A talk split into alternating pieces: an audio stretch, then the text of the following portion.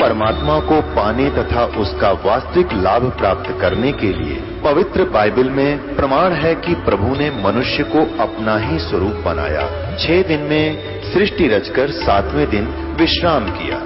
कुरान शरीफ में प्रमाण है कि हज़रत मोहम्मद को खुदा स्वयं कह रहे हैं कि मैंने तुम्हें उस परमात्मा की महिमा बताने के लिए भेजा है। वो परमात्मा कबीर है। जिसने छह दिन में सृष्टि रची तथा सातवें दिन तख्त पर जा विराजा। उसकी खबर किसी बाखबर से पूछ कर तो देखो। कृपया अवश्य सुनिए जगत गुरु तत्वदर्शी संत रामपाल जी महाराज के अमृत वचन। बहुत बुरा हाल हो जाएगा। ऐसा कहते ही उसने ऐसे थप्पड़ किया था कि तू गना ना बोला कर इतने में अंतर ध्यान हो गई। अब जब वो अंतर ध्यान हो गए तो दोनों फूट फूट कर रोने लगे। सारी उम्र रोते रहे। ये तो कोई भगवान था, कोई फरिश्ता था।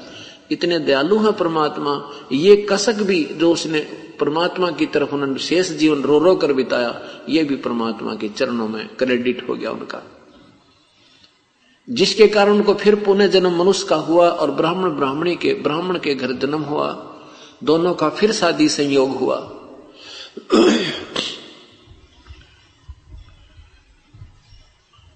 व्यक्ति का नाम गौरी शंकर था, उसकी पत्नी का नाम सरस्वती। गौरी शंकर जी भगवान शिव के बहुत उपासक थे और सरस्वती जी भी भगवान शिव की पूजा बहुत दृढ़ता के साथ, विश्वास के साथ, श्रद्धा से करती थी। गौरी शंकर जी निष्काम भाव से कथा किया करते थे, किसी को गुमराह नहीं करते थे और न ही किसी से कोई पैसा उद्देश्य रखते थे। कोई पैसा उनकी कथा करने में आ जाता था, कोई चढ़ा देते थे धार्मिक लोग तो वो क्या करते थे उस पैसे से? जितना घर में, परिवार में पोषण में आवश्यकता होती थी, पैसा रख लेते थे, शेष का भंडारा कर देते थे। वो कोई संग्रह, संचन नहीं करते थे। जिसके कारण बनारस के अंदर उस गौरी शंकर जी का नाम आदर की दृष्टि से लिया जाता था। जिस कारण से अन्य ब्राह्मण लोग उससे ईर्षा करते थे, क्योंकि वो दूसरे स्वार्थी लोग थे और वो गुमराह करके पैसे, लालच, उद्देश्य रख के और कथाएँ करते थे। इस बात का ज्ञान उस समय के मुसलमान काजी और मुल्लाओं को हो गया। कि ये गौरी शंकर ज़्यादा ही हिंदू धर्म का प्रचार करने पर लगा है। इसके साथ कोई ब्राह्मण व्यक्ति, कोई ब्राह्मण नहीं है, हिंदू के जो मुखिया हैं, ये नहीं है। इसको क्यों ना हम मुसलमान बना दें? इसी उद्देश्य से मुल्ला और काजियों ने सैकड़ों सात व्यक्ति लेकर के नी, उसके गौरी शंकर के घर में घुस गए, अपना पानी के छीटे मार दिए, उनके मटकों में अपना पानी डाल दिया, उनके मुख में पानी डाल दिया ज़बरदस्ती। और वो ब्राह्मण लोग गुरु लोग देख रहे थे। उन्होंने कहा ये नीरू नी, ये मुसलमान हो गया गौरी शंकर। अब इन, इन इनका भाईचारा बंद करो। कोई नहीं इनसे बात करे ये मुसलमान बन गए हैं। और फिर फैसला सुना दिया कि इनका गंगा में स्नान करना बंद। ये गंगा में स्नान नहीं करेंगे आज के बाद क्योंकि मुसलमान गंगा में स्नान नहीं कर सकते। ऐसे इनकी अपनी बनाई हुई सोच है।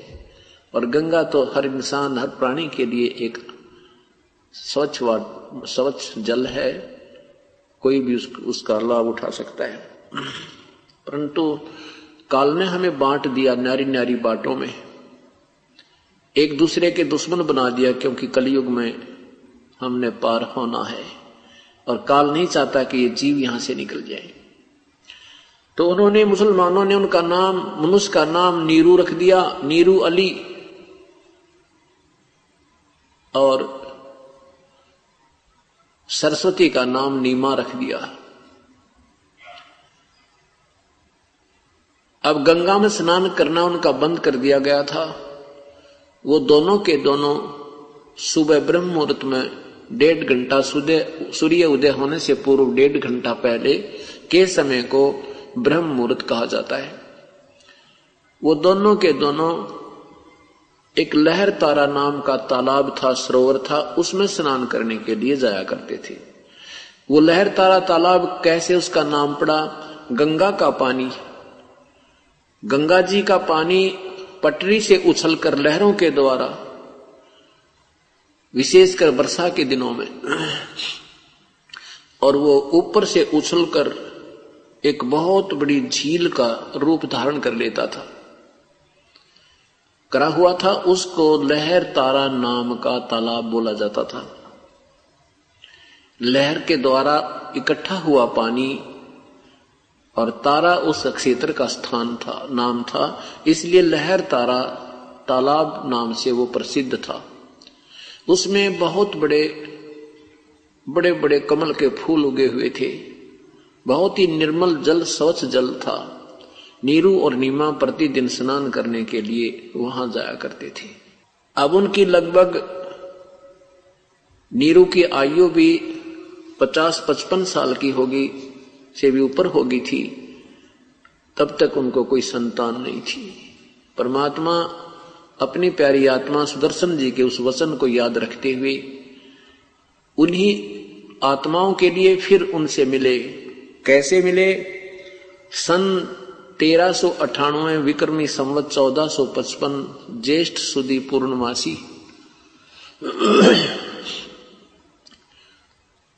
के दिन परमात्मा सतलोक से चलकर आए और लहर तारा तालाब के अंदर कमल के फूल पर एक नव नवजात शिशु का रूप धारण कर लिया। जब परमेश्वर आकाश से आ रहे थे, उनका शरीर बहुत तेजों में था। दूर स्थान से ऐसा लगता है दूर से कि जैसे कोई प्रकाश पुंज आ रहा हो। उस उस समय श्री रामानंद जी के एक शिष्य, ऋषि अष्टानंद जी, उसी लहर तारा तालाब पर स्नान कर रहे थे। स्नान करने के उपरांत वहाँ बैठकर साधना करने का प्रयत्न कर रहे थे। और जो ही अष्टानंद जी ने ऊपर देखा आकाश में एक बहुत गजब बहुत ही तेज रोशनी नज़र आई। जैसे सूर्य की तरफ़ देखते हैं तो एकदम सूर्य का प्रकाश बहुत ज़्यादा दिखता है आँखें बंद करते हैं तो सूर्य का केवल अंदर का घेरा दिखाई देता है। तो ऐसे जो ही उसने देखा, उस प्रकाश की तरफ़ से आँखें बंद की, बंद होगी, आँखें चुंदी आ गई। आँखें बंद की तो उसमें एक बालक रूप दिखाई दिया। आँखें फिर खोली तो वो प्रकाश एक कमल के फूल पर सिमटता हुआ नज़र आया और फिर आँखें बंद की तो देखा कोई बालक, ये तो कोई नवजात शिशु नज़र आ रहा है। फिर देखा अंधेरा था, कुछ नहीं दिखाई दिया। अब उस अष्टानंद जी ने सोचा कि ये कोई मेरी भक्ति की उपलब्धि है या कोई मेरी वैसी भ्रमना है। आज मैंने प्रकाश दिखाई दिया, क्योंकि हमने भगवान के को प्रकाश रूप मान रखा है। इन दंत कथा सुनाने वाले ऋषि और महर्षियों की थ्योरी से, उनके सिद्धांत से। इस दृष्टिकोण से अष्टानंद जी ने सोचा कि शायद मुझे आज भगवान की प्राप्ति हो गई हो, मेरी साधना सफल हो चुकी हो, अपने गुरुदेव से पूछता हूँ। अष्टानंद जी वहाँ से उठकर गुरुदेव के पास आ गए। स्वामी रामानंद जी से पूछा, है स्वामी जी, आज आपके दास ने ऐसे ऐसे एक अद्भुत दृश्य नज़र आया। ये मेरी कोई भक्ति उपलब्धि है या कोई वैसे मेरी भ्रमना है? तब स्वामी जी ने बताया कि न तो ये तेरी भ्रमना है और न ही तेरी कोई भक्ति की उपलब्धि है। ऐसे लक्षण उस समय होते हैं जब ऊपर के लोगों से कोई अवतार शक्तियाँ आती हैं। अब वो किसी माँ के पेट में गर्भ धारण करेंगे, आएँगे और फिर वो यहाँ लीला करेंगे। क्योंकि इन महापुरुषों को अभी तक यही ज्ञान है कि माँ के बिना कोई जन्म लेता नहीं। क्योंकि श्री राम श्री कृष्ण जितने भी अवतार गणाए हैं, ये सब माँ से ही उत्पन्न हुए। लेकिन कबीर परमात्मा ये माँ से जन्म नहीं लेते, क्योंकि ये सर्व के सृजनहार हैं। उधर से नीरू नीमा स्नान करने के लिए प्रतिदिन की तरह चल प्रस्थान कर दिया, चल पड़ते हैं।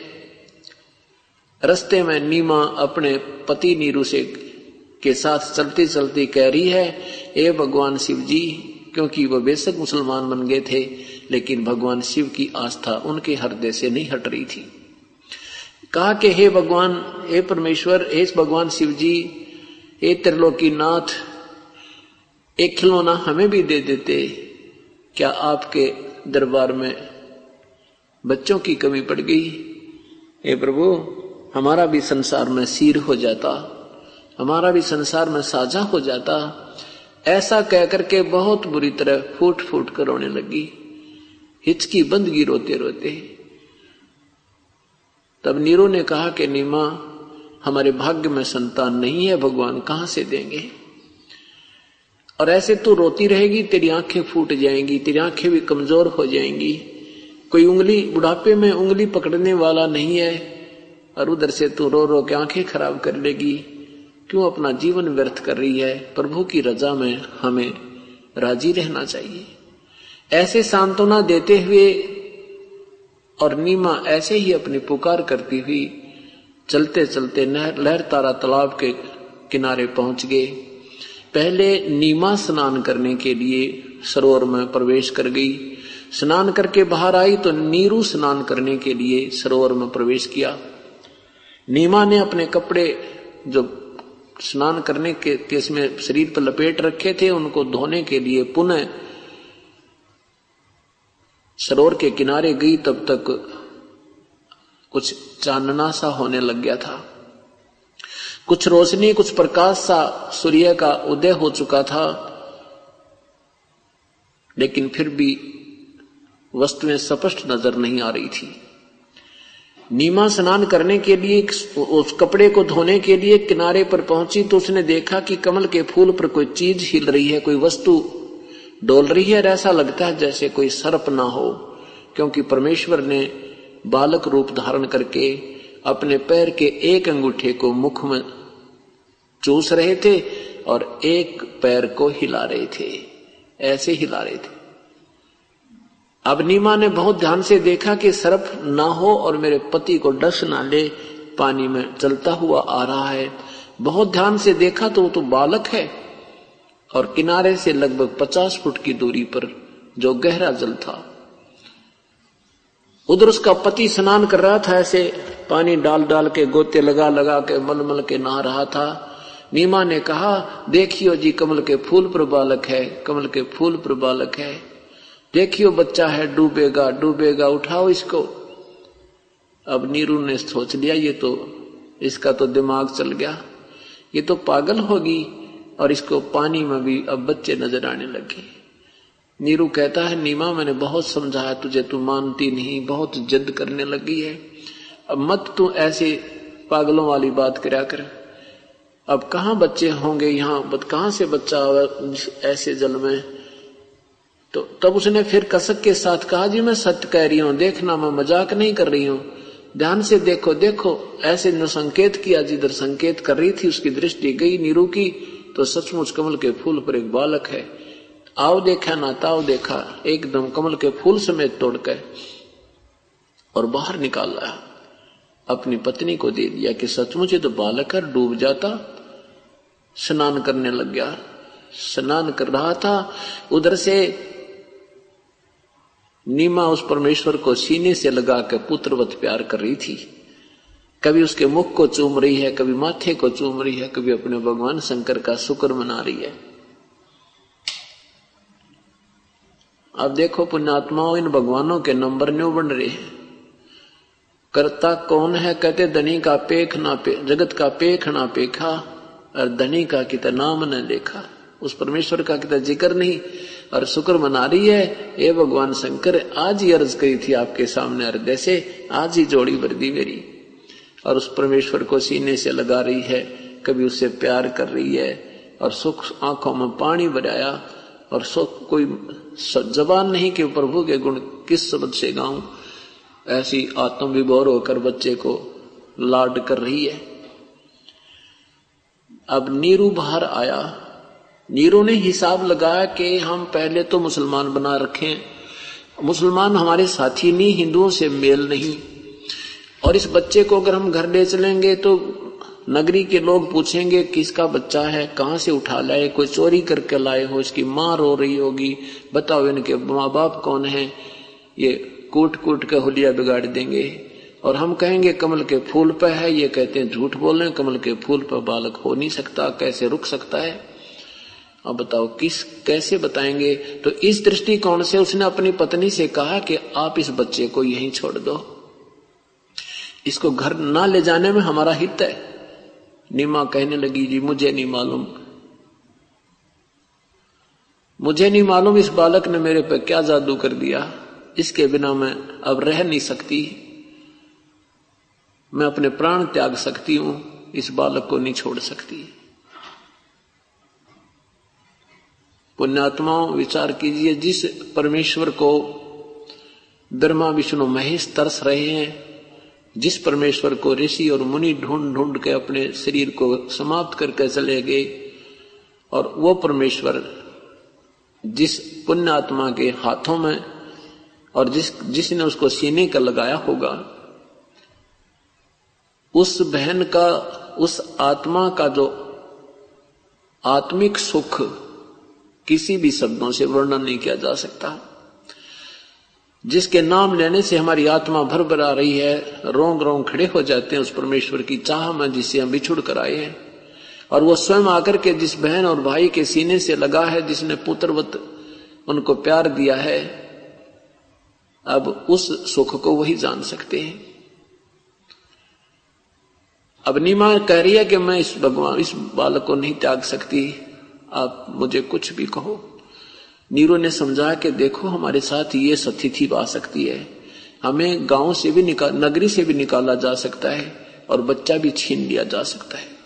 उसने कहा कि मैं इस बच्चे को लेकर देश निकाला ले लूँगी, ये बालक नहीं दूँगी, मुझे मेरी जान भी चली जावे और मैं इस बच्चे को घर लेके जाऊँगी। मुझे नहीं मालूम इसने मेरे ऊपर क्या जादू कर दिया। तो इस बात को सुनकर नीरू ने सोचा, यह तो बड़ी जिद्दन होगी और कभी अब पहले मेरी हर बात की आज्ञा का पालन करती थी, अब बिल्कुल ये अपनी ही चलाती है और कोई भी समाज को नहीं देख रही है तो नीरू ने पहली बार अपनी पत्नी की तरफ़ थप्पड़ किया। क्योंकि उसको मालूम था कि इसके संतान नहीं है मैं इसको, उसकी किसी भी जो है ना, इच्छा को अवेलना नहीं करता था। परंतु आज उसने देखा कि मान नहीं रही है तो पहली बार आँखों में पानी भर के जैसे प्यार से भी और दुख से भी, और कहता, तू बहुत अनाड़ी होगी है, आज तेरे मैं थप्पड़ मारूँगा। रख दे इस बालक को। ऐसे जो ही हाथ किया तो परमात्मा बोल पड़े वह नवजात शिशु के रूप में। कहने लगा, नीरू, मुझे साथ ले चल तेरे घर में, मैं तुम्हारे लिए आया हूँ। तुम्हें कोई आपत्ति नहीं आएगी। इस बात से नीरू घबरा गया। कि कहीं कोई देव ना हो, कोई फरिश्ता ना हो। और आगे आगे चल पड़ा चुपचाप। नीमा बच्चे को लेकर साथ चल पड़ी। नगरी में जब पहुँचे तो लोगों ने पूछा, देखा कि न्यू तो पूछना बोल गए, किसका बच्चा है? ये तो बता दिया कि कमल के फूल पर हमें मिला है। और कोई न्यू कहे तो ब्रह्मा जैसा दिख है, कोई कहे तो विष्णु जैसी सुंदर सूरत है, कोई कहे तो भगवान शिव का ही स्वरूप नज़र आता है, क्योंकि ये शिव के पुजारी थे। ऊपर से आदरणीय गरीबदास साहिब जी कहते हैं कि ऊपर से भगवान ब्रह्मा, विष्णु महेश कह रहे हैं कि ये तो कोई परम शक्ति है। ना जाने इसी कौन से लोक से आया है। क्योंकि हम ब्रह्मा, विष्णु महेश को सर्वज्ञ माना करते थे। इनको आप पता नहीं ये स्वयं कहाँ से उत्पन्न हुए हैं। एक सर्वज्ञ एक ही प्रभु है। वो पूर्ण परमात्मा, कबीर परमेश्वर है। इसलिए हर इंसान यही अटकलें लगाते हैं, हर देव यही बताते हैं, ना जाने कौन से लोक से आया है। है, बहुत ही पुनकर्मी प्राणी है, बहुत ही परम शक्ति युक्त है।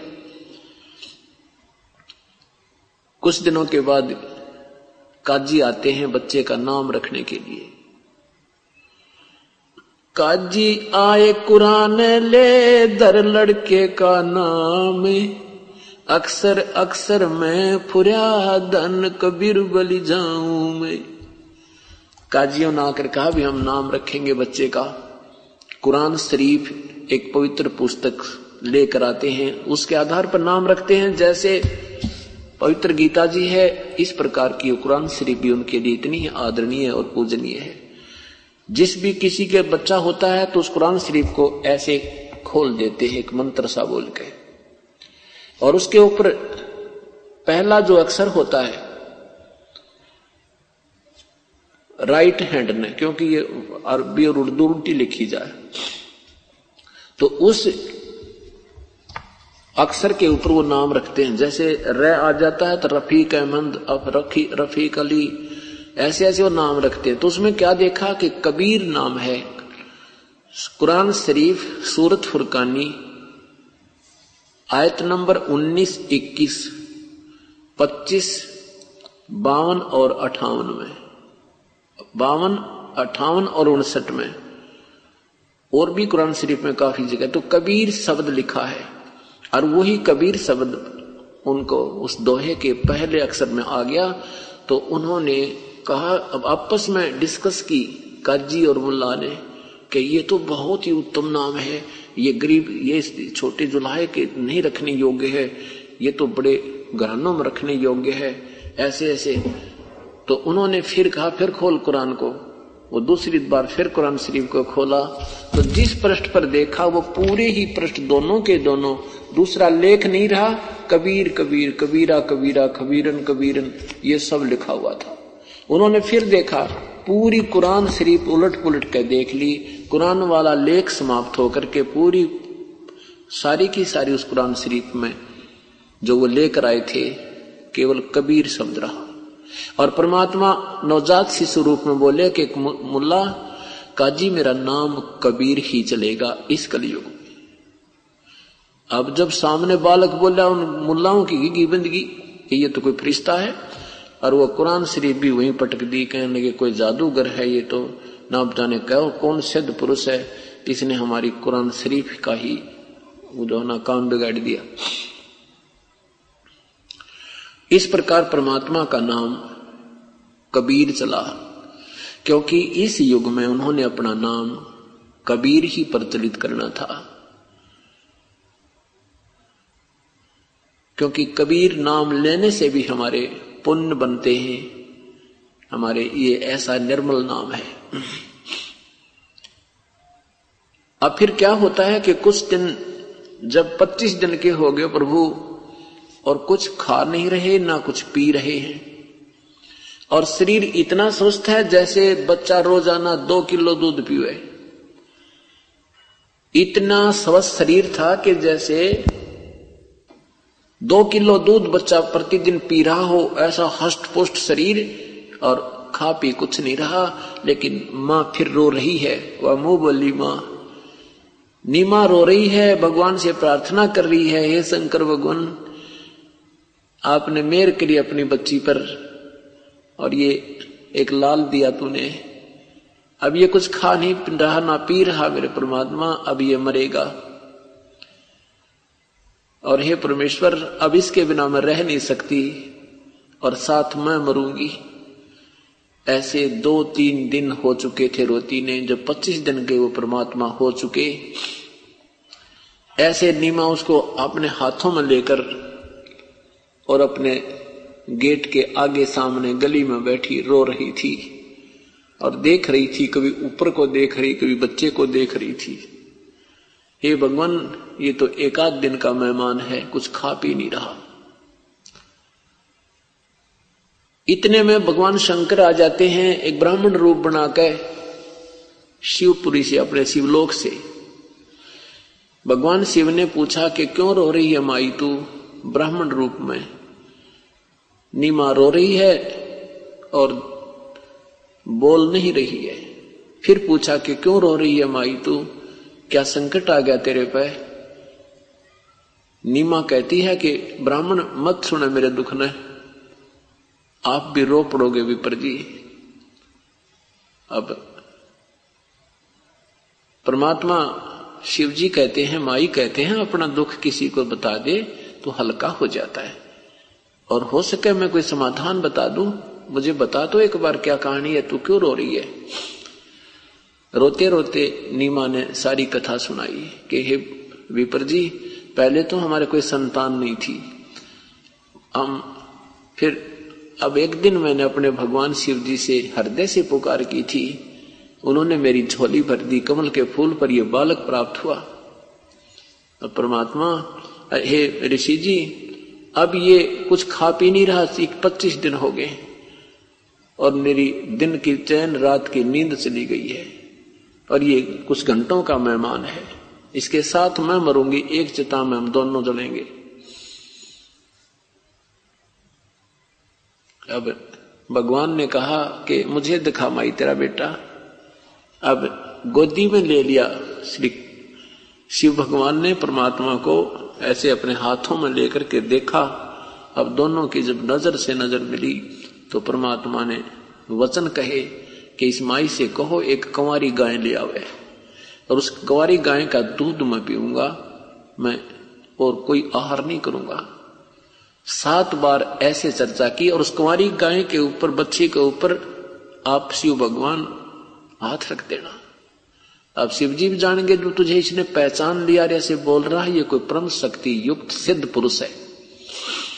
क्योंकि परमात्मा को समझना ये कोई बालकों का खेल नहीं है। 120 वर्ष तक यहाँ गलियों में घूम गए हम नहीं पहचान पाए, क्योंकि जौहरी बिना परख लाल की कर नहीं सकता। और जौहरी के बताए बिना विश्वास हो नहीं सकता कि ये सचमुच लाल है। अभी जौहरी नहीं मिला था हमें। अब इस दास को जौहरी बनाकर परमात्मा ने भेज दिया। उस लाल की परख कराने के लिए सत्संग किए जाते हैं, ताकि आप उस लाल से पहचान, परिचित हो सको और फिर उसमें आपकी रुचि बन सके।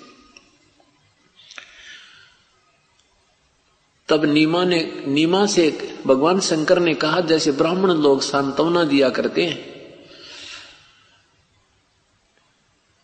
भगवान शिव ने कहा कि, हे माई ये तेरा बेटा मरने वाला नहीं है। ये तो अजर उम्र है, इसके नक्षत्र ऐसे हैं, इसके तो ऐसी लंबी आयु है, इसकी तो सैकड़ों वर्ष की उम्र है तो क्यों चिंता करती है? तब नीमा कहती है कि, हे रिसीवर, हे ब्राह्मण, इस सुखी सांत्वना से मेरी तसल्ली नहीं हो सकती। मेरा मेरा विश्वास, मेरी आत्मा जब मानेगी, जिसमें यो बालक आधा किलो दूध पीवेगा, मेरे हाथ से। तब मेरी आत्मा प्रसन्न होगी। नहीं तो ब्राह्मण जी ये सुखी सांत्वना मेरा असर नहीं कर रही मेरा दिल नहीं मान रहा।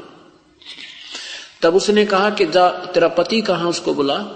और एक कुंवारी गाय लिया और एक कुम्हार के घर से स्वच्छ बर्तन भी साथ लेता आएगा। नीरू को संग, आवाज़ लगाई नीरू बाहर आया उसने कहा कि कुंवारी गाय लाओ। और ये ब्राह्मण जी कह रहे हैं वो गाय दूध देवेगी। नीरू जाग चुप करके चल पड़ा, क्योंकि पहले विश्वास किया करते संतों की हर बात पर। नीरू चला गया, एक कुंवारी बछिया ले आया। और कुमार के घर से एक कोरा पात्र भी लेता आया, मटका छोटे छोटे साइज़ का। भगवान शिव ने परमेश्वर के आदेश कुमारी बछिया के हाथ, कमर पे हाथ मारा और लंबे लंबे सतन हो गए उस गाय के, बछिया के। और अपने आप दूध, उनसे धार बंद की और नीचे वो पात्र रख दिया। पात्र भरते ही बंद हो गया। परमेश्वर ने कहा कि ये पूरा, ये अपने जीवन दूध देवेगी, कभी नए दूध नहीं होगी और ना ही ये ब्यावेगी। अब जब वो दूध पिया परमेश्वर ने, वो गाय लागी दूध देन, तब उसने नीमा ने शुक्र मनाया ब्राह्मण का और कहा, ब्राह्मण, मैं बहुत, हमारे पास आपको चार अन्य भी भेंट करने को नहीं है। मैं बहुत गरीब हूँ। तो भगवान शिव ने कहा, माई, मैं वो ब्राह्मण नहीं हूँ तो दीक्षिणा लेने के लिए आते हैं। मैं तो रस्ते चलता तुझे देख लिया था, इसलिए ये तेरा भगवान ने कल्याण कराना था। ऐसा कह करके भगवान शिव प्रस्थान कर गए। अब प्रतिदिन वो गाय दूध दे रही है और नीरू उसकी परवरिश गाय की देखभाल करते हैं, चारा लाता है और परमात्मा दूध पी रहे हैं प्रतिदिन। अब क्या होता है कि नीमा को तो दूसरा काम ही नहीं रहा। केवल उस बच्चे के ही संग लगी रहे, कभी सीने से लगा रही है, कभी वो खेलते को देख रही है, गली में चले जाता है तो भागी जाती है पीछे पीछे बेटा दूर मत जा। अब पहले दोनों मिलकर कपड़ा बुनते थे। हाँ उन्होंने जब मुसलमान बन गए थे बना दिए गए थे तो उनको, उनके पास जो पूजा का पैसा आता था, वो बंद हो गया तो नीरू और नीमा ने अब रोज़गार की चिंता होगी तो उन्होंने क्या सोचा कि अब मैं, हम ये कपड़ा बुनने का कार्य शुरू कर देते हैं। तो उन्होंने जुलाहे का काम शुरू कर दिया था। जिस कारण से वो जुलाहे कहलाने लगे। तो अब नीम, नीरू पहले दोनों मिलकर कपड़ा बुनते थे। अब नीमा हाथ नहीं लगाती कपड़े गए। और नीरू अकेला जो कपड़ा बुनता है, उससे गुजारा नहीं चल पा रहा। और साथ में फिर वो गाय के चारे में इधर उधर बांधने, खोलने में भी लगा रहता है। तो और ज़्यादा वित्तीय हालत कमज़ोर होने लगी। एक आध बार तो नीरू और नीमा भूखे ही रह जाते थे, रात को भोजन नहीं मिलता था। ऐसी स्थिति देखकर परमेश्वर ने क्या रजा बख्शी क्यों ज्यो ही माता जब पालने में संभालने के लिए आई प्रभु को, अपने हाथ से ऐसे कपड़ा नीचे जो डाल रखा था, वो ऐसे कपड़ा उलट दिया, उस कपड़े के नीचे एक असरफी मिली। उठाई नहीं, घबरागी कि ये कोई देव की वो है या किसी और व्यक्ति की है, किसी ने जादू मंत्र की कर दो रहे वो दूर खड़ी होगी। तब परमात्मा ने कहा कि नीमा ये असर भी उठा ले और किसी को मत बताना। ये प्रतिदिन तुम्हें एक असर भी सोने की मिला करेगी। और इसमें से उतना ही रखना जितना तुम्हारा आहार और इस बछिया का काम चले। शेष को भंडारे में लगाते रहना नीमा अपने पति को बुलाकर लाई कि ये बच्चा बोल रहा है। नीरू बोला, ये तो कोई कोई बहुत ही पुण्य आत्मा है। और हमारा सहयोग जुड़ना था इसके साथ। क्या बात है कि ये असरफी रखी है और ये कह रहा कि ये असरफी तुम्हें रोज मिला करेगी। ये किसी को नहीं बताना है। नीरू बोला, भाई, ठीक है, जब भगवान दे रहा है तो मैं क्या दिक्कत है? नीरू ने उठाया, उसको बुनवा कर लाया। अपना जो सामान, रोटी, आहार का चाहिए था, वो भोजन वो अपना ले आया और बाकी का भंडारा कर दिया। ऐसे प्रतिदिन एक असरफी उनको परमात्मा के उस पोतड़े का तल नीचे पाने लगी। इस तरह उनका वो रोजी रोटी की समस्या भी परमेश्वर ने हल कर दी। ये सत्कर मानना पुण्य पुण्यात्माओं, हम भगवान की महिमा से दूर पहुँच गए हैं। हम स्वयं अपने प्रयत्न से ही सोचते हैं, हम ही सब कुछ कर लेंगे। परमात्मा करेगा, वही होगा। नहीं तो आपका केवल संस्कार ही होता है। परमेश्वर जो चाहे सो कर सकता है सतगुरु जो चाहे सो कर ही चौदह कोट दूत जमदर ही, ऊत भूत जमतरास निवार, चित्रगुप्त के कागज़ पाड़े।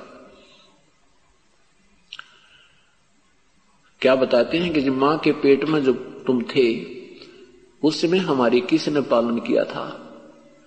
ना माँ वहाँ कोई हमारा सहयोग कर सकती थी, ना पिता कर सकता था, ना कोई भाई, ना बहन। तो वहाँ भी हमें उस परमात्मा ने आहार पहुँचाया, चाहे कोई कोई भी जुगाड़ जोड़ा उसने। तो कहते हैं,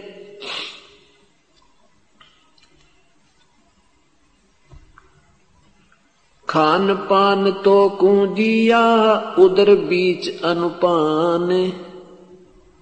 तिस समर्थ की बंदगी, अब भूल गया सैतान। जिस परमात्मा ने तेरे माँ के पेट में भी उधर बीच पोषण किया, बिन जननी के दूध माँ के पेट में भी तो उसी ने हमारा नौ महीने तक परवरिश की थी, पालन किया था। अब तू सोचता है कि मैं ही सब कुछ कर दूँगा। ठीक है, जो तेरे से करा रहा है, वो भी तेरा संस्कार करा रहा है। और जब तुम परमात्मा के चरणों में आ जाओगे, फिर उस परमेश्वर की शक्ति से आप चलोगे। पहले आपको केवल आपका वो संस्कार चला रहा था। इस तरह आप जैसे भी प्रभु फिर आपके साथ व्यवस्था करे, उसमें प्रसन्न रहना। अब क्या होता है कि कुछ दिनों के बाद वो बच्चे, बच्चा बड़ा हुआ, लीला की मालिक ने अपना शरीर जब उनका पाँच वर्ष का दीख हो गया तो घूमने फिरने लगे, इधर उधर जाते हैं, कहीं कोई सत्संग हो रहा है तो वहाँ उनकी बातों को सुनकर सत्संग करने वालों से प्रश्न उत्तर करने लगे। अब परमेश्वर ने अपनी इस लीला को और साथ में भक्ति मार्ग को प्रकट करना था। इसलिए उन्होंने उचित समझा कि गुरु बनाया जाए, क्योंकि गुरु के बिना ये भक्ति मार्ग नहीं चलेगा। परमात्मा को कोई आवश्यकता नहीं थी गुरु बनाने की। उन्होंने मर्यादा हम हमारे लिए ये मर्यादा बनाने के बनाए रखने के लिए कि काल कहीं फिर डांडी मार जाएगा। आने वाले समय में लोग कहा करेंगे, कबीर साहब ने कौन सा गुरु बनाया था, क्या आवश्यकता है गुरु की? और ये नकली लोग ये संत डबो देंगे, मेरी आत्माओं को, इस ज्ञान को उलझा देंगे। इसलिए परमात्मा ने ये मर्यादा बनाए रखने के लिए एक लीला की थी, औपचारिकता की थी, गुरु बनाने की। पाँच वर्ष के बच्चे हो गए और एक ढाई वर्ष के बच्चे का रूप धारण करके पंच पंचगंगा घाट के किनारे पर पौड़ियों में जाकर परमात्मा लेट गए। उधर से एक रामानंद नाम के ब्राह्मण बहुत बड़े विद्वान माने जाते थे वे, वेद और गीता के मर्मज ज्ञाता जाने जाते थे। रामानंद जी ने बनारस के अंदर इन पाखंडी ब्राह्मणों के की सब दुकानें बंद करवा दी थी और स्वयं वेद, वेदों और गीता को जैसा समझा था उस अनुसार से साधनाएँ शुरू करा दी थी। चुरा, चुरा उन्होंने 1400 ऋषि शिष्य बना रखे थे जो प्रचार किया करते थे श्री रामानंद जी के ज्ञान का वेदों और गीता अनुसार। और बावन दरबार लगाया करता था, एक दिन में वृद्ध होते हुए भी बावन स्थानों पर जाकर स्वयं भी जनता को संबोधित करता था। इतना मेहनत कर रहा था। अब रामानंद जी उस समय 104 वर्ष के हो चुके थे जिसमें परमात्मा अपने शरीर को पाँच वर्ष का बनाए हुए थे। 104 वर्ष के व्यक्ति यानी संत, लेकिन शरीर बहुत अच्छा था। और सुबह उठकर वो स्नान करने के लिए गंगा के पंच गंगा में स्नान करने जाते थे, पंच गंगा घाट, एक स्थान, वहाँ पक्का घाट बना हुआ था। आज भी वहाँ पर स्वामी रामानंद जी का एक आश्रम बना है। ये दास एक बार देख कर आया था, काफ़ी संगत को साथ ले जाकर। उस गंगा के से ज़्यादा से ज़्यादा दो दो एकड़ की दूरी पर, यानी दो तीन किले की दूरी पर 600 किलो 600 फुट की दूरी पर उनका आश्रम था, वहाँ से स्नान करने के लिए वो गंगा के पंच गंगा घाट पर स्नान करने सुबह जाते थे। जो ही वो सुबह सुबह स्नान करने के लिए जा रहे थे ब्रह्म मुहूर्त में, अंधेरा तो कुछ अंधेरा होता है, डेढ़ घंटा पहले सूर्य उदय होने से उस समय को ब्रह्म मुहूर्त कहते हैं। स्वामी जी पौड़ियों से नीचे उतर रहे हैं और आगे परमात्मा ढाई वर्ष के बालक रूप में लेटे हुए हैं।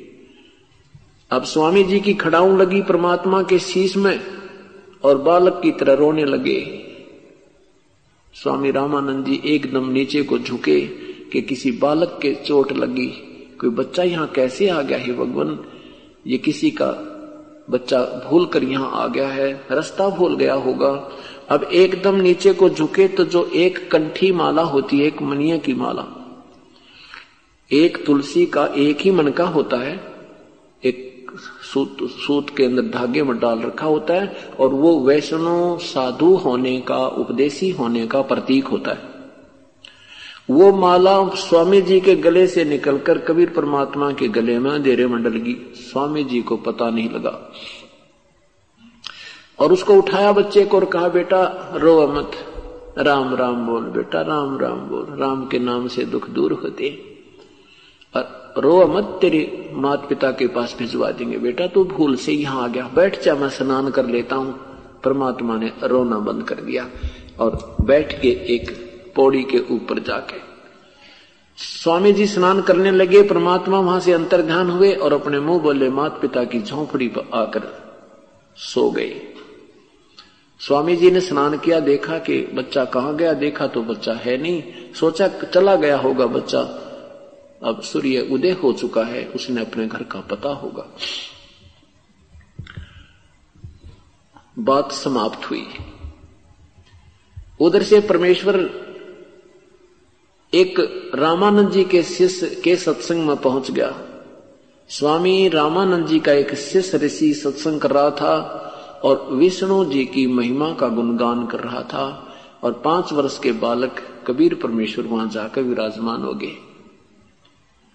स्वामी जी वो ऋषि जी कह रहे थे कि विष्णु भगवान सर्वेश्वर हैं, महेश्वर हैं, मृत्यु, ये वासुदेव हैं, सर्वव्यापक हैं, सब ब्रह्मंडों के रचनहार हैं, अजरो अमर हैं, इन्होंने कंस को मारा, इन्होंने पूतना को मारा, इन्होंने शिशुपाल को मारा श्री राम रूप में रावण को मारा, इन्होंने कुब्जा को उद्धारा जटायु का उद्धार किया, भिलनी का उद्धार किया ये सर्वशक्तिमान हैं, सब ब्रह्मंडों के रचनहार हैं, इनके कोई माता पिता नहीं है।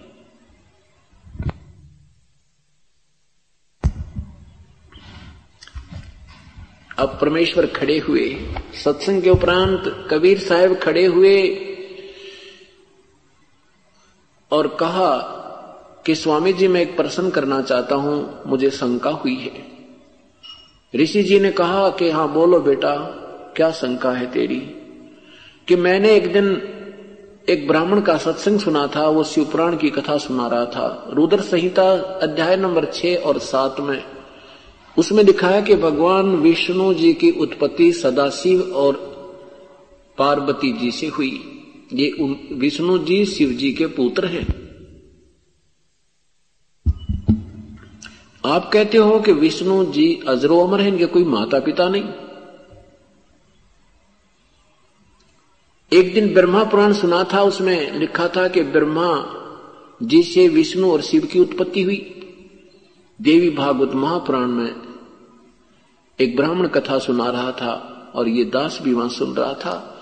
वो तीसरे सकंद में कह रहा था कि ब्रह्मा विष्णु महेश के माता पिता ब्रह्म इनके पिता हैं, दुर्गा इनकी माता, उसमें ऐसा बोल रहे थे वो। आप कहते हैं उनके कोई माता पिता नहीं। अब वो शिवपुराण भी साथ ही रखा हुआ था उसने। और देवी भागवत महापुराण भी साथ ही रखा था। और तीसरा सकंद पढ़कर देखा, शिवपुराण छठा और सातवां रुद्र संहिता देखा तो ज्यो का तुम लिखा था, लेकिन उस समय ये शास्त्र संस्कृत में थे। उसने पढ़ा कि उसमें सचमुच लिखा है, लेकिन यही तो बीमारी रही कि हमने सत्य को स्वीकार किया ही नहीं। तो कहने लगा, कौन कहता है, सब झूठ बोलता है, तेरा गुरु कौन है, तूने कैसे शास्त्रों का ज्ञान हुआ? तूने, तेरा कौन गुरु है? अब परमात्मा ने कहा कि जो गुरुजी आपके हैं स्वामी जी वही गुरुजी मेरे हैं। तो ऋषि जी ने पूछा तो किसका पुत्र है? अब उस परमात्मा के बोलने से पहले ही दूसरे श्रोता लोग कहने लगे, ये तो वो नहीं, उसका नीरू का बेटा है, ये तो जुल्हे का पुत्र है। ये वहाँ कमल के फूल, ये कहीं पड़ा मिला था उनको। ये तो वो बालक है। अरे तू छोटी जाति का दुल्हा और मेरे गुरुदेव को अपना गुरु बताता है। तुझे पता है मेरे गुरु जी कौन है? श्री श्री एक हज़ार आठ श्री स्वामी रामानंद जी आचार्य वो पंडित आचार्य वो हैं। और तुम्हारे जैसे नीच जाति वालों को तो वो छूते भी नहीं, दर्शन भी नहीं करते। देखो भी श्रोताओं, कितना झूठा कपटी है। ये कह रहा कि मैंने स्वामी रामानंद जी से नाम लिया है। ये हमारी बेजती करता है, हमारे गुरुदेव की बेजती करता है। ये इतना कपटी और झूठा है तो क्या इसके ये शास्त्र में ये कह रहा सत्य हो सकते सब नाट ना जी नहीं हो सकते। ये क्या जाने वेदों के शास्त्रों के विषय में? आप जो कह रहे हैं स्वामी जी वही सत्य होगा। अब परमात्मा क्या कहता है कि साच कहूँ जगमार ही, और झूठ कही ना हो और सच न पूरा पावते न झूठो जगपति आई हो अब क्या होता है? स्वामी जी को ऋषि जी कहते हैं कि मैं स्वामी जी के पास जाऊँगा और तेरी शिकायत लगाऊँगा और तुम भी आना श्रोता कल देखना इसकी क्या गत बनवाऊँगा। स्वामी जी देखना इसकी डंडो खाल उतार देंगे। ये बेजती करता हम ब्राह्मणों की, छोटी जाति का। परमात्मा बोले, जो जो गुरुजी हमें सजा देंगे, मुझे मंजूर है। अब वो ऋषि जी जाकर के स्वामी रामानंद जी से कहता, प्रभु, हमारी तो नाक काट दी।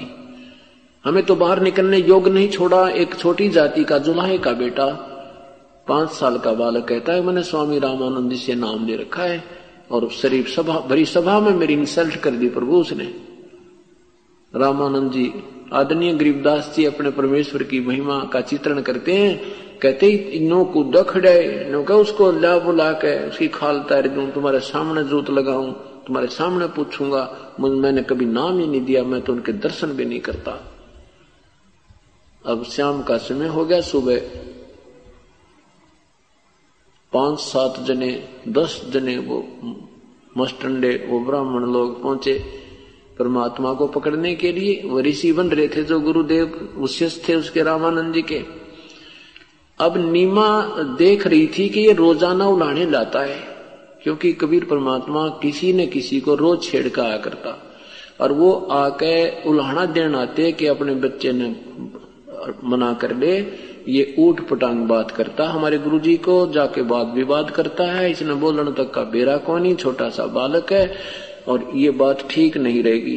तो माता बहुत धमकाती थी उनके सामने, क्यों गरीब? और वो ब्राह्मणों का बोलबाला तो उसने सोचा थी कि इनके सामने धमका दूँ। उनके सामने धमका देती थी तो क्यों ज़्यादा शरारत करता है? चुप रहा करे। तुझे क्या पता बेटा शास्त्रों के बारे में? ये तो विद्वान पुरुष हैं, उनके विषय साथ तो मत वाद विवाद किया कर।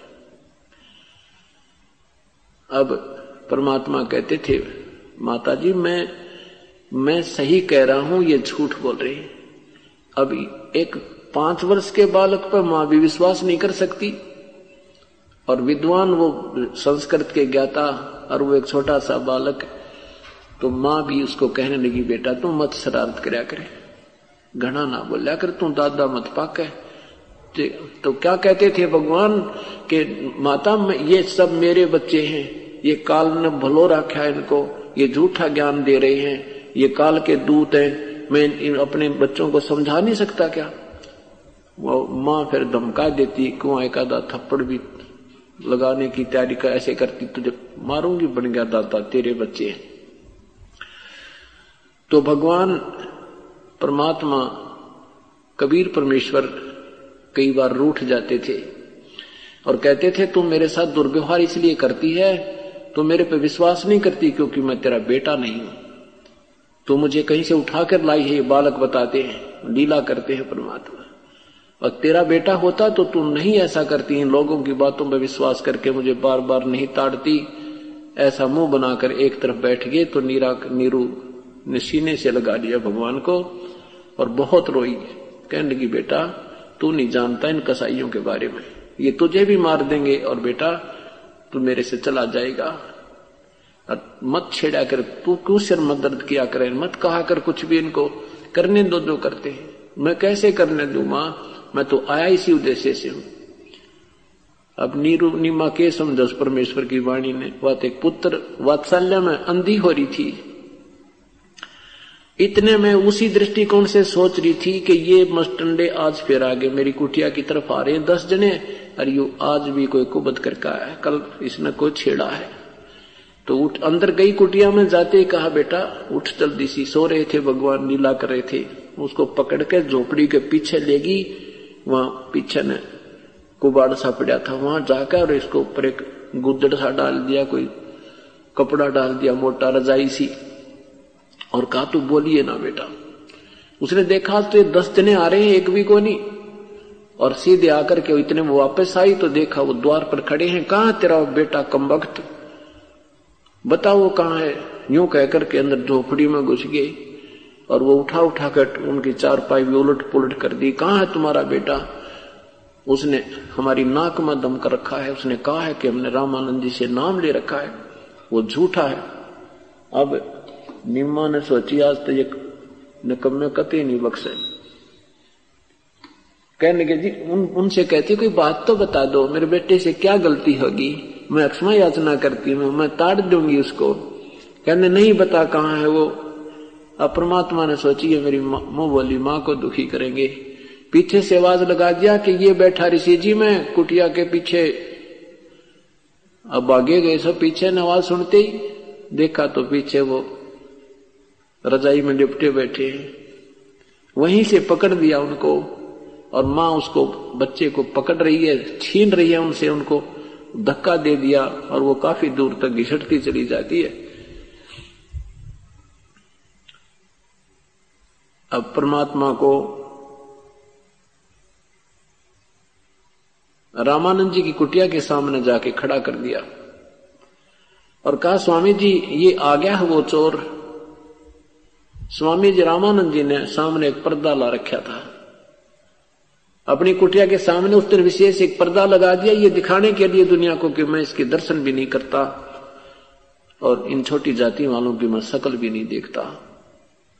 केवल ब्राह्मणों को ही उपदेश दीक्षा दिया करते थे स्वामी रामानंद जी। अन्य जाति वालों को हे समझते थे। और परमात्मा ने यह मरोड़ काटनी थी रामानंद जी की। उनको सीधा करना था। यह चौंध हटानी थी कि जाति और मज़हब ऊंच नीच नहीं होते। ऊंच वही है जो शुभ काम करे चाहे किसी जाति का है। नीच वही है जो बुरे काम करे चाहे किसी मज़हब या जाति का है। और यही चौन लाए बैठे थे, यही एक उल्टी अड़ांस अड़ा रखी है नादान गुरुओं ने। वही परमात्मा ने हटानी थी। पर्दे के अंदर से रामानंद जी ने पूछा, तू कौन है? तेरी क्या जाति है? तूने क्यों हमारे नाक में दम कर रखा है? परमात्मा ने क्या कहा? जात हमारी जगत गुरु परमेश्वर है पंथे।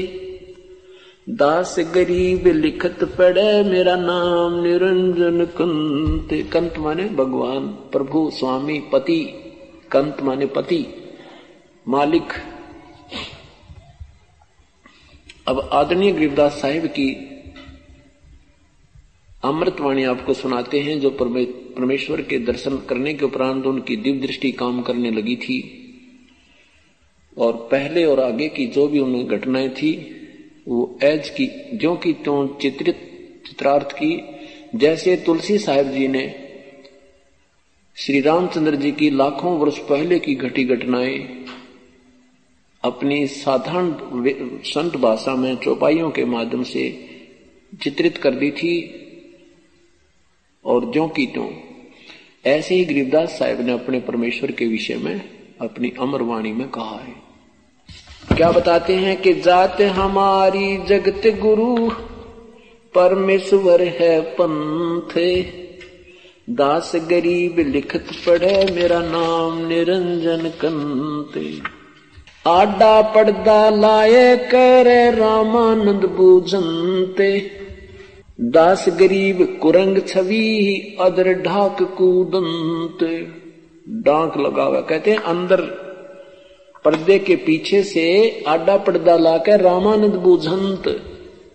और दास गरीब कुरंग छवि, कुरंग माने मर्ग मर्ग की तरह खड़े कूद।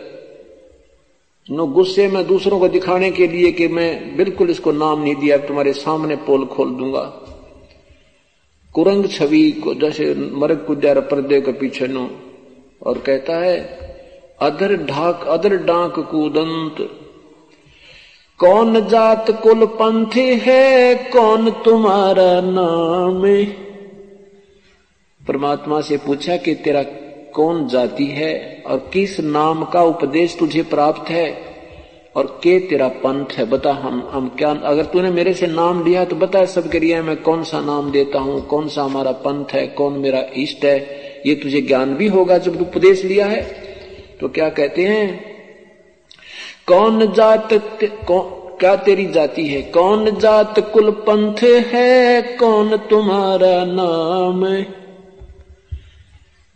दास गरीब आधीन गति वो बोलत हैं बलि जाऊँ मैं। कति जैसे गुरु के सामने शेष बोलता है वो परमात्मा, उसी शिष्टाचार से कति विनम्र होकर बोलते हैं कि बलिहारी जाऊँ उस परमात्मा पे। जो लीला करने आए थे गरीबदास जी कहते हैं, मैं बलिहारी हूँ उस परमेश्वर पे और आधीन भाव से बोल रहे हैं। क्या कहते हैं, जात हमारी जगत गुरु परमेश्वर है पंथ, दास गरीब लिखत पड़े मेरा नाम निरंजन कंत जाति पूछ रहा है तो मेरी जगत गुरु जात है। मैं सबको शिक्षा देता हूँ, सबको तत्व ज्ञान कराने आता हूँ। तेरे ब्रह्मा, विष्णु, महेश को भी मैंने ही ज्ञान दिया था। और मेरा परमेश्वर पंथ है। ईश ईश्वर और परमेश्वर तीन प्रभु हैं। ईश ब्रह्म को कहते हैं और ईश्वर ईश ईश माने मालिक स्वामी प्रभु। ईश्वर यानी पर, उस ईश से भी श्रेष्ठ उसका भी पति उसका भी मालिक जैसे मुनिवर ऋषिवर यानी ऋषियों में एक श्रेष्ठ ऋषि और भी हैं उनमें कोई श्रेष्ठ। ऐसे ईश तो ब्रह्म है, ईश्वर पर ब्रह्म है, और परमेश्वर उस ईश्वर से भी परम वो परमेश्वर कहलाता है। कहता मैं, तुम तो ब्रह्म की साधना तक सीमित हो, तुम ईश की साधना करते हो, हम परमेश्वर पंथ है मेरा, उस परमेश्वर के पाने का मार्गदर्शन करने के लिए मैं आया हुआ हूँ, मैं जगत गुरु हूँ। जात हमारी जगत गुरु परमेश्वर है पंथ। दास गरीब लिखत पढ़े, मेरा नाम निरंजन कंत। रे बालक सुन दुर्बुद्धि, तेरा घटमट तन आकारे। दास गरीब दर्द लग्या हो, बोले सिरजन हारे। गरीबदास जी महाराज कहते हैं, परमात्मा ने जब न्यू कहा ना कि मैं निरंजन, क्योंकि ब्रह्म के उपासक हैं काल के, कि मैं तेरा भगवान हूँ, वो निरंजन मुझे ही मान, क्योंकि राष्ट्रपति कैसे, प्रधानमंत्री कह सकता है मुख्यमंत्री मुझे ही जान, क्योंकि उसके पास मुख्यमंत्री वाली पावर भी होती है, मुख्यमंत्री तो उसका एक असिस्टेंट होता है, प्रधानमंत्री का। इस दृष्टिकोण से कहता है कि मैं ही वो भगवान हूँ जिसकी तू पूजा करता है। तो स्वामी जी कहते हैं, अरे नादान, क्योंकि ये भगवान को निराकार मानते हैं। अभी तक किसी की बुद्धि देख ले पूजा करते हैं साकार विष्णु की, और फिर भी परमात्मा को निराकार ही मानते हैं। तो क्या कहते हैं, रे बालक, सुन दुर्बुद्धि, तेरा तन मन घट, तेरा घटमट तन आकार तो तो शरीर दिखाई देता है। और गरीबदास जी कहते हैं, बड़ा दुख हुआ रामानंद जी को, जब परमात्मा ने अपने आप को भगवान कहा। दास गरीब दर्द लग्या, जब हो बोले सृजन हारे। और कैसी कैसी, कैसे अपशब्द कहे, तुम मोमन, तुम मोमिन के पाले वा तेरा जुल्हे के घर बासे। दास गरीब अज्ञान गति, एता दृढ़ विश्वास। जैसे गुस्से में आकर कहते हैं ना तो तो उसका गेलड़ है।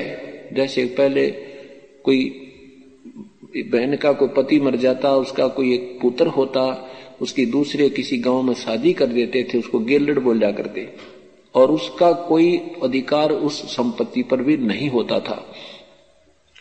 ऐसे उस ढंग से कहते हैं कि तू मोमिन के, एक जुल्हाए मुसलमान के तो तू पल रहा है और भगवान कहता अपने आप को, तुम मोमिन के पाले वाह, तेरा जुल्हे के घर बासे दास गरीब अज्ञान गति, एता दृढ़ विश्वास तलक तरक तलो से बोलते है, रामानंद सुर ज्ञान दास गरीब कुजात है, ये आखिर नीच निदान। औरों को कहते हैं, ये छोटी जाति का ना कुजात है, इसकी माँ का बेरा ना बाप का, इसके कुल का पता नहीं, इसलिए ये छोटे मुँह बड़ी बात बना रहा है, भगवान से भी ना डरता, अपने आप को भगवान कह रहा है। गरीब दास कुजात है ये, और है नीच निदान। पक्का नीच है, इसलिए तो भगवान कहता अपने आप को। अब क्या बताते हैं? मैं के बदन खुलासे करे सुन स्वामी परवीन। दास गरीब मनी मरे है, मैं आजज आधीन। के हे स्वामी जी, आप मेरे गुरुदेव हो, मुझे नीच कहो, चाहे कुत्ता कहो, मैं आपका बच्चा हूँ, और मुझे कोई दुख नहीं आपका। लेकिन मैं जो आपसे कह रहा हूँ, मैं वही हूँ। इसमें कोई शंका नहीं, क्या बताते हैं? मैं अवगत गत से परे इन चार वेद से दूरी दास गरीब दसों दिशा में सकल चंद भरपूर। इन तेरे चारों वेदों में जो वर्णित विधि है, उससे नहीं मिलता मैं। इनसे भी अलग मेरा पाने का तरीका है, और मैं सर्वव्यापक भी हूँ। मेरी सब जगह सारी पूरे सब ब्रह्मंडों पर मेरा कंट्रोल है। ए स्वामी सृष्टा, में ये सृष्टि, हमर तीरी। दास गरीब अधर बसु, में अविगत सत कबीर। ए स्वामी सृष्टा, माने सृष्टि का रचनहार। सृष्टा, में सारे ब्रह्मंडों का रचनहार मैं हूँ, और ये सृष्टि सारी मेरे ही अधीन है। मेरे ही आश्रित है, मेरे किनारे पर टिकी है, मेरे आधारित है। ए स्वामी, सृष्टा में ये सृष्टि हम तीरी। दास गरीब अधर वसु में अवगत सत कबीर। धर्म पौमी धरनी आकाश थम, मैं व्यापक सब ठोरे। दास गरीब नहीं दूसरा, हम समतुल नहीं और सर्वव्यापक भी मेरी शक्ति है, और मेरे समान कोई नहीं है, दूसरा नहीं है। हम पानी, हम पावन, सुन रामानंद, राम हम बावन नरसिंह। दास गरीब कदी कदी हम ही कृष्ण अभंग। कहने का भाव यह है कि ये कृष्ण और राम जैसी भी जो यहाँ लीला कर गई ये मेरी ही पावर से करके गई हैं। इन्होंने पहले साधना की, मैं इनको शक्ति दी तब इन्होंने ये कार्य, ये यहाँ कुछ तुम्हें लीलाएँ दिखाई है। बाकी मैं इनसे बहुत समर्थ हूँ। हम पानी, हम पावन हैं, हम धरणी अगन आकाश गरीबदास तत्व पाँच में, हम ही शब्द निवासी। क्या बताते हैं कि हम पानी, हम पवन हैं, हम ही धरती, अगन आकाश और पाँचों तत्वों में मैं ऐसे व्यापक हूँ, जैसे शब्द शब्द का जो गुण है पाँचों तत्वों में विराजमान है, यानी उन पर व्यापक है। कैसे? अब ये देखना, परमात्मा ने कितनी प्यारी व्याख्या की है। जैसे आकाश का गुण जो है, वो शब्द है। चारों तरफ़ से ये ब्रह्मांड को बंद किया हुआ है।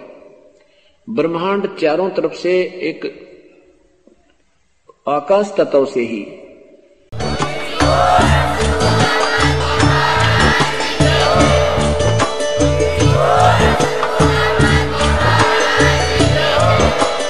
आप सुन रहे थे जगत गुरु तत्वदर्शी संत रामपाल जी महाराज जी के मंगल प्रवचन। अधिक जानकारी के लिए विज़िट कीजिए हमारी वेबसाइट www.jagatgururampalji.org संत रामपाल जी महाराज जी के शुभ आशीर्वाद से पूरे विश्व भर में 500 से भी ज़्यादा नाम दीक्षा केंद्र हैं, जिन पर संत रामपाल जी महाराज जी द्वारा ऑनलाइन निशुल्क नाम दीक्षा दी जा रही है। अपने नजदीकी नाम दीक्षा केंद्र का पता करने के लिए संपर्क करें। Eight two two to 880541